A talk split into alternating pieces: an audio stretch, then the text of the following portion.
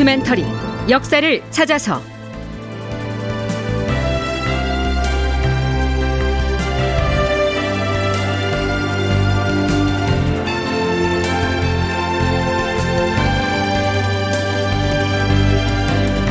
제 1098편 누르아치 후금을 세우다. 극본 이상락 연출 조정현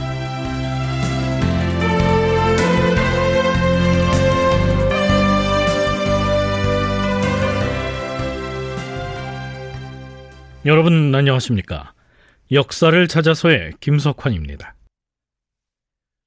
우리는 지난 시간에 임진왜란 이후부터 광해군 즉위 원년에 이르기까지의 10여 년 동안 건주 좌위의 도독이었던 누르하치가 어떤 과정을 거쳐서 여러 여진족들을 통합해서 세력을 확대해 왔는지를 간략하게 살펴봤습니다.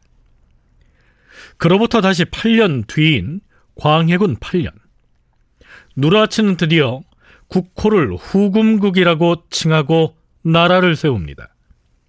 후금국의 건국 사실은 광해군 일기에는 나타나 있지 않습니다. 다만 조선시대의 문신 신충일은 건주 여진의 누르하치 성에 다녀온 뒤에 작성한 견문록 건주 기정도기에서 이렇게 적고 있습니다. 고려 때부터 남만조 일대에 거주하면서 우리나라의 변방을 괴롭혀왔던 건주자위의 누르하치가 광해군 8년에 이르러 만주 전체를 통일한 후에 후금을 세웠다. 광해군 8년이면 서기로 1616년이죠. 후금 건국 이후의 일들은 조금 뒤에 다루겠는데요. 자, 그렇다면 누르하치가 후금을 세우기까지 조선과 건주 여진은 어떤 관계를 유지해 왔을까요? 고려대 한국사연구소 장정수 연구교수는 조선과 건주 여진과의 관계를 조금은 애매하고도 오묘한 관계였다고 얘기합니다. 왜 오묘하다 그러냐면 이게 실질적으로는 여진하고 조선은 친하면서도 또 가상의 적입니다. 여진은 특히 조선은 경계를 했어요. 결국은 이해 타산이라고 봅니다. 이해 타산. 싸우는 게 좋냐 아니면 조금 서로 마음에 안 드는 게 있어도 굉장히 정치적인 문제인 거죠. 그래서 그냥 이 상태로 좀 잘 지내는 게 낫냐라고 했을 때 조선도 그렇고 건조진도 그렇고 굳이 우리가 긁어 부스럼을 만든다고 하잖아요. 그러니까 그런 상태였다고 보시면 될 것 같고 누르하치는 기본적으로 조선에 대해서는 호의적이었다라고 볼 수가 있습니다. 왜 그러냐면 여진 부족들 사이에는 약간 부풀려서 말씀드리면 명예에 대한 약간 충성 경쟁 비슷한 게 있었어요. 왜냐면 그렇게 해서 세를 또 재정을 확보할 수 있고 세를 불릴 수 있기 때문에 그런데요. 굳이 조선하고 명나라의 관계를 또 고려해 보면 이게 조선과 나쁘게 지내서 좋을 건 없잖아요.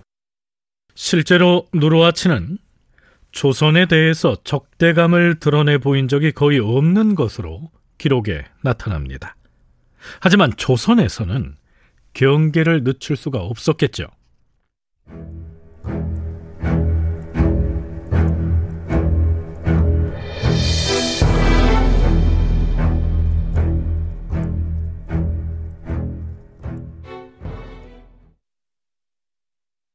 누르하치가 후금을 세우기 이태 전인 광해군 6년 6월 25일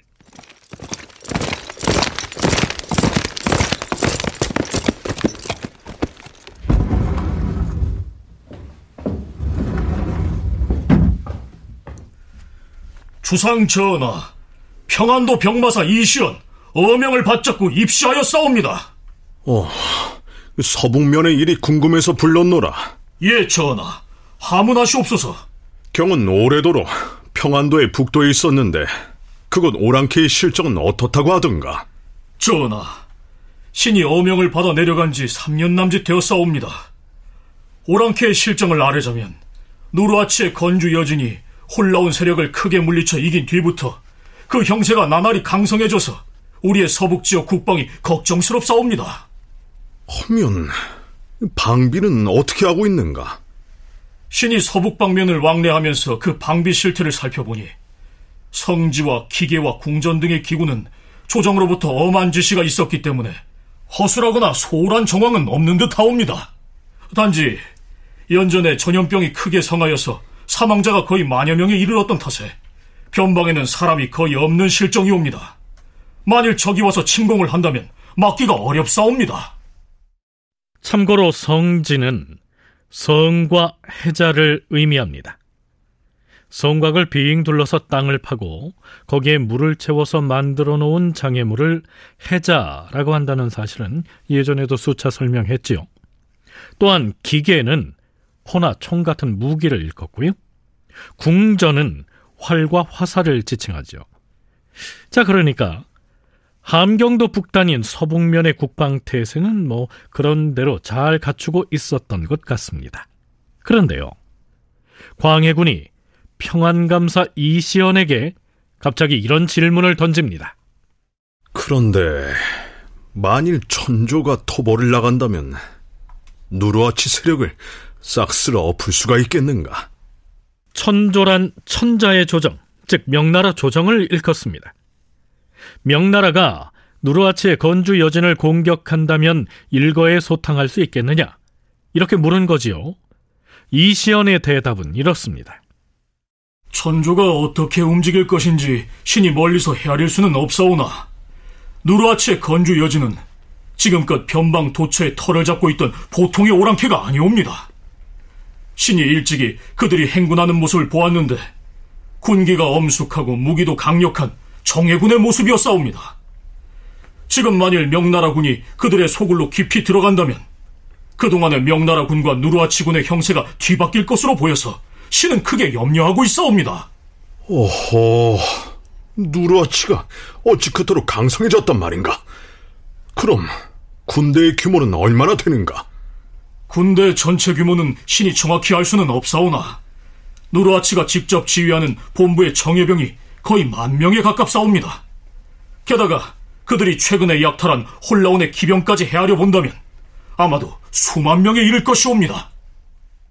물론 평안감사 이시연이 파악한 내용이 정확하다고 말할 수는 없을 것이나 아마도 광해군으로서는 압록강 건너로 군대를 파견해서 누르아치군과 싸워서는 승산이 없다고 판단하지 않았을까요? 자, 그건 그렇고요. 천하의 명나라가 어쩌다가 변방의 누르아치를 마음대로 통솔하지 못하고 두려워하는 처지가 됐을까요? 우리 역사께서는 명나라의 군사력이 약해진 것은 임진왜란 시기에 조선에 지원군을 보내면서 너무나 많은 군사적 손실을 입었기 때문이다. 이런 주장이 통설이었는데요. 서강대 계승범 교수는 최근에 달라진 기류를 이렇게 전해주고 있습니다. 최근에는 그 통솔에 대한 반대 얘기들이 꽤 나오고 있어요. 특히 영어권 학계에서 많이 나옵니다. 자세하게 데이터를 뽑아 보니까 군사력이 약해졌다고 보기엔 쉽지 않고 오히려 전쟁 경험이 많이 증가한 거고요. 전쟁 경험이 베테랑들이 늘어난 거고 다만 당시 명나라가 이미 만력제가 정치에 너무 관심이 없었고 워낙 재정 지출이 많다 보니까 재정적인 문제에다가 그 전쟁을 통한 재정 지출이 좀 증가한 거. 그 정도가 사실은 우리가 정확히 할 수 있는 팩트에 가까운 얘기고 내부적으로 명나라 내부에서 밀란도 많이 일어나고 하기 때문에 상당수의 군사력들이 명나라 내부 문제에 치우쳐 있죠. 그러다 보니까 요동을 중심으로 해서 후금의 누르와치가 점점 더 힘이 강해지는 것만 좀 막고자 했던 그리고 당시만 해도 누르와치가 명나라에 대해서는 납작 엎드려가지고 조금 꼬박꼬박 바치고 자, 그 원인이 무엇이든 명나라의 군사력은 부쩍 쇠약해졌고 반대로 건주 여진의 누르하치는 부쩍 강해졌다는 사실은 부인할 수가 없겠죠.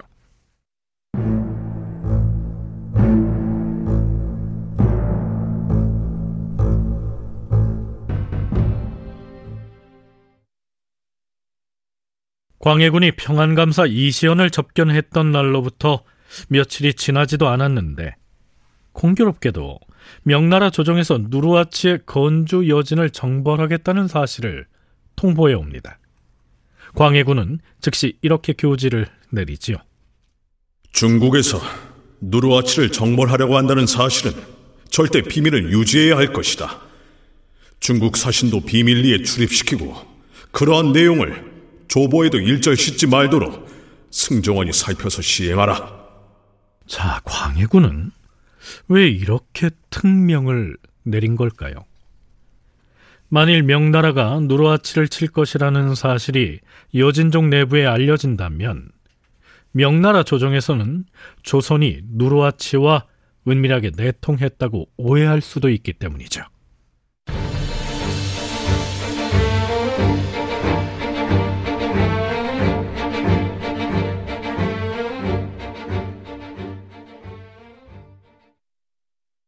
해가 바뀌어서 광해군 7년 윤 8월 5일 중국의 사신으로 갔던 윤방이 귀국합니다.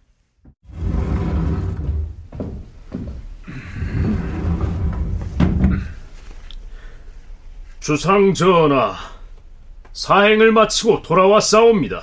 어, 어, 그래. 지금 중국의 사정이 어떠한지 속히 아래도록 하라. 전하, 신이 북경을 오가며 보고 들은 바로는 누르아치의 형세가 매우 강성한 듯하여 싸웁니다. 중국에서도 그리 생각하던가. 그러하옵니다. 누르하치가 혹 늙어서 곧 죽기라도 한다면 걱정이 없겠지만 죽지 않는다면 반드시 중국에 걱정스러운 일이 있을 것이옵니다. 음... 오가는 길에 누르아치의 군사들을 보았는가? 예, 주상 전하. 누르아치가 거느린 군대는 군졸들이 비단 옷에다 수은갑을 입었는데 조금도 피곤한 기색이 없이 그 기백이 왕성해 보여 싸웁니다. 누르아체 군졸들이 수은갑을 입었더라라고 했습니다. 이 수은갑은요, 꽤 화려한 갑옷이죠. 작은 쇳조각을 가죽끈으로 엮어서 만든 갑옷을 찰갑이라고 하는데 그 셋 조각에다가 수은을 칠하여서 반짝반짝 빛나게 만든 갑옷을 일컬어 수은갑이라 한다. 누르아치가 후금 건국을 선포하기 전까지의 상황은 이러했습니다.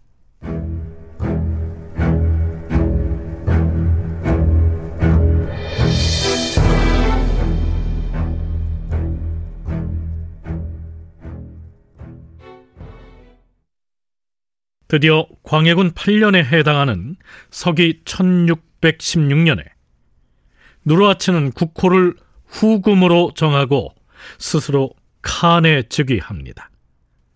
아마도 음력으로 그해 1월 하순에서 2월 초순 사이였던 것으로 추정이 됩니다. 옛 몽골국의 칭기즈 칸, 쿠빌라이 칸 등의 호칭에서 알 수 있듯 칸은 중국식으로 말하면 황제죠. 자, 그렇다면 누르하치는 자신이 세운 나라를 왜 후금이라고 했으며 그들이 통치권을 행사했던 강역은 어느 범위였는지 서강대 계승범 교수와 고려대 한국사연구소 장정수 연구교수의 얘기를 차례로 들어보시겠습니다. 약 500년 전쯤에 아구타가 세웠던 금나라 자기 조상들이거든요. 그러니까 우리는 그 뒤를 이었다. 그런 정통성을 강조하기 위해서 왜냐하면 그런 정통성을 전면을 내세워야 당시 여진 만주 일대의 여진족 부족들이 굉장히 사분 오열돼 있었거든요. 그러니까 내가 옛날 금나라 제국의 여진 제국의 정통성을 이은 사람이고 혈통으로 봐도 연결된다. 그런 식으로 해서 후금이라고 한 것이고요. 영역을 보면 이제 외란 전에는 건주, 지금의 심양을 중심으로 한 고 일대만 장악하고 있다가 전쟁 통에는 뭐 명나라 대군이 한반도에 왔다 갔다 할 때니까 누르하치가 오히려 적극적으로 군사 작전을 자제합니다. 왜냐면 뭐 자기 바로 코앞에서 명나라 몇만 대군이 왔다 갔다 하니까 이거 오히려 겁나는 거죠. 전쟁이 끝나고 명나라 군대가 돌아가면서부터 다시 여진족 부족을 상대로 대규모 정복 사업을 해가지고 이 사람들은 한자 문화권이 아니에요. 그러니까 얘 자신들이 후금이라고 했던 대금이라고 했던 그건 큰 문제가 아닙니다. 그래서 정확한 국호가 어디야 이런 거 따지는 건 큰 의미가 없고요. 후금이라고도 하고 대금이라고도 했고 나중에 이제 문서를 왕래할 때는 주로 금국이라는 표현을 많이 썼다라고 할 수 있습니다. 건국 당시 강역은 뭐 오늘날 우리가 만주라고 부르고 있는 공간 대부분이었겠죠. 대신에 음, 요동 지역은 아직 차지하지 못한 상황이고 조선을 중심으로 말씀드리면 어, 압록강 중류의 부쪽부터 그 두만강 쪽 전체 오히려 세력권으로 말씀드린 게 맞는 것 같은데 해서 여진의 여허를 제외한 여진 전체를 통일했다고 봐도 무방할 것 같습니다. 굉장히 강대한 세력이죠. 누르하치가 후금 건국을 선포할 당시 차지했던 강역이 요동을 제외한 만주 지역 전체라고 했고요. 조선을 중심으로 보면 압록강 중류 이북으로 두만강 쪽 전체를 차지한 셈이라고 했지요. 자, 그렇다면 조선에서 명나라 조정이 있는 북경으로 가는 교통로도 후금의 영역에 포함돼서 아예 차단돼 버린 건 아니었을까요? 그렇진 않았습니다. 명나라의 요동도사가 관할하는 요동 지역은 누르하치도 감히 차지할 엄두를 내지 못하고 있었는데요. 압록강 유역의 의주에서 약간 상류까지가 요동의 관할로 돼 있었기 때문에 평소 조선에서 북경을 오가는 교통로는 아직까진 안전하게 확보가 돼 있었던 겁니다.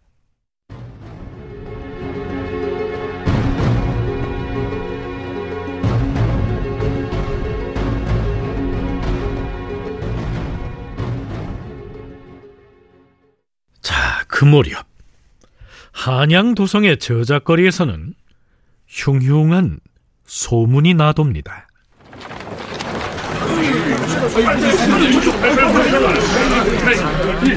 그런데 사람들이 진보다리를 이고지고서 어디로 저렇게 바삐 몰려간답니까? 또 남쪽에 외적이라도 쳐들어왔대요? 아이고, 아직 모르고 있었어.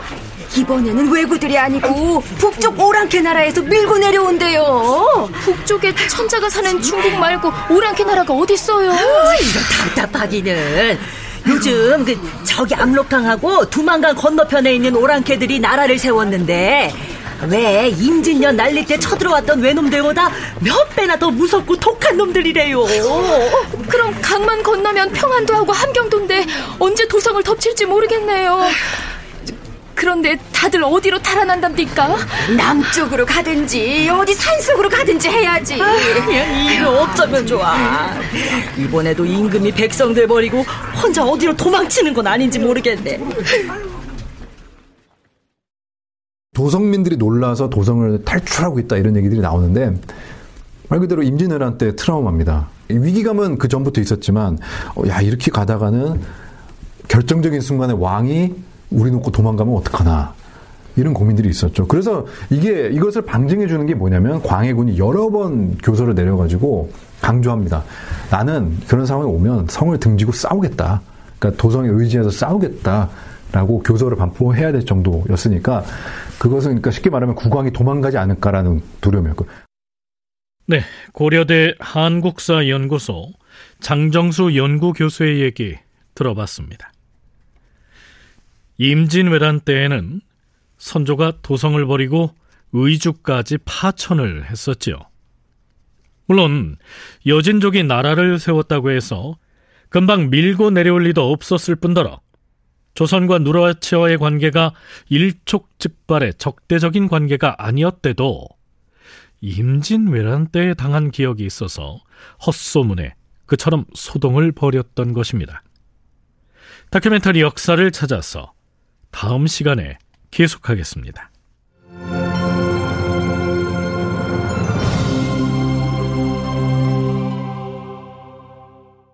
출연 장병관, 서정익, 김혜승, 정혜은, 한희정 낭독 천송이 해설 김석환 음악 박복규 효과 신철승 김성필 기술 신현석